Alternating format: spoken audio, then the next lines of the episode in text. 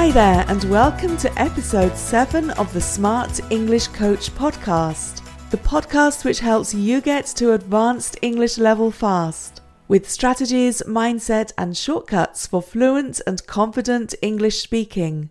In this episode, how can you make progress in English without a teacher?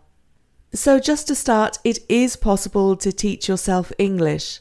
There are all sorts of books and courses to teach yourself a language, and I think it's perfectly possible to learn enough from one of these to speak, at least in limited terms, for when you go on holiday, for example.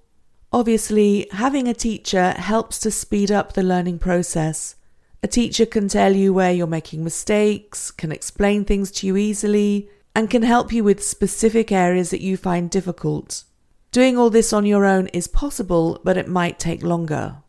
This is also true at advanced level.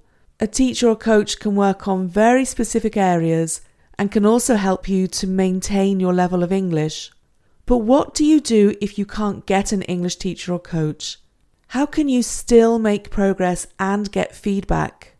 Here's a little guide to making progress in English without having a teacher. It's in three steps. Step one is to identify people whose English you like. This could be anyone a colleague, a manager, a friend, or family member, or a public figure like an actor or TED Talk speaker. As part of your selection process, define some reasons why you like this person. Here are four areas you could think about. Number one, they communicate clearly. Their pronunciation is clear and their message is clear.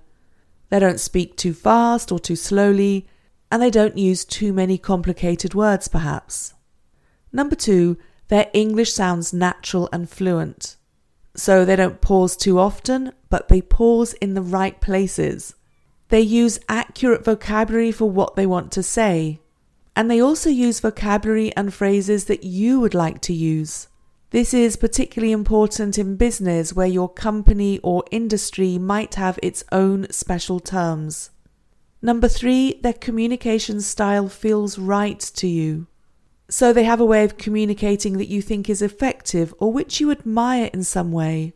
So, for example, they're respectful or they use a little humour. They sound friendly but professional, and so on. Communication style is personal, and you'll know the style that you want to have. And number four, they share your values about English. So, what do I mean by this? Here's a personal example for you. When I was living in Italy, I liked listening to people who were careful about their word choice. I liked listening to people who used a variety of grammatical structures to sound intelligent and thoughtful, and who could form complex sentences without becoming overcomplicated.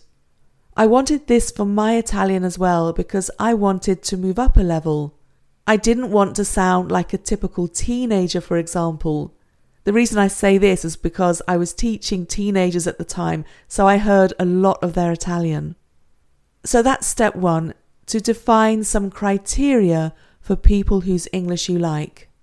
So the second step is to listen to these people as much as possible. Make a note of the English which will be useful to you.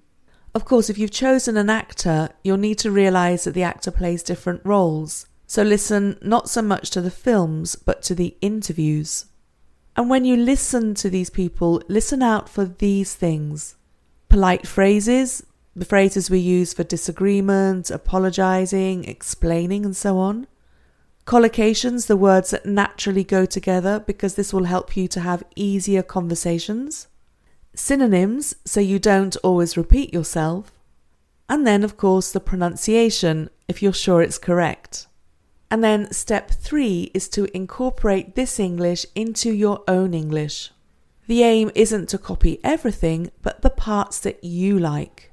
For colleagues, this might be industry terms, or it could be acceptable and professional ways of saying something.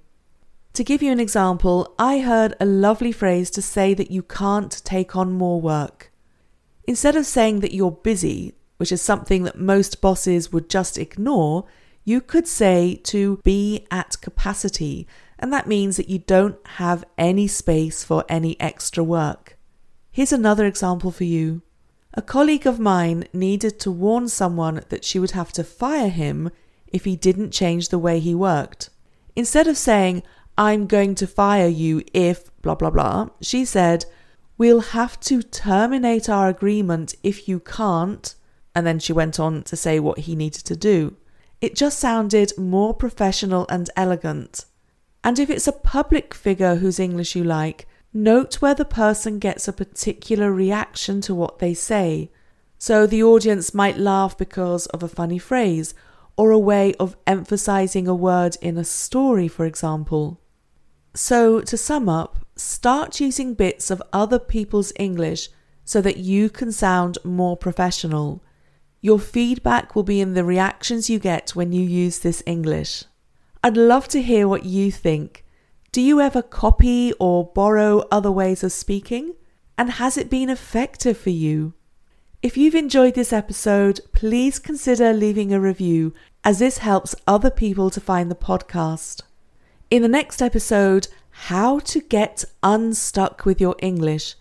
So, if you need some inspiration for when you feel that you aren't progressing, maybe you're using the same vocabulary, or maybe you feel you've got into bad habits, I'll show you how you can get unstuck. Speak soon.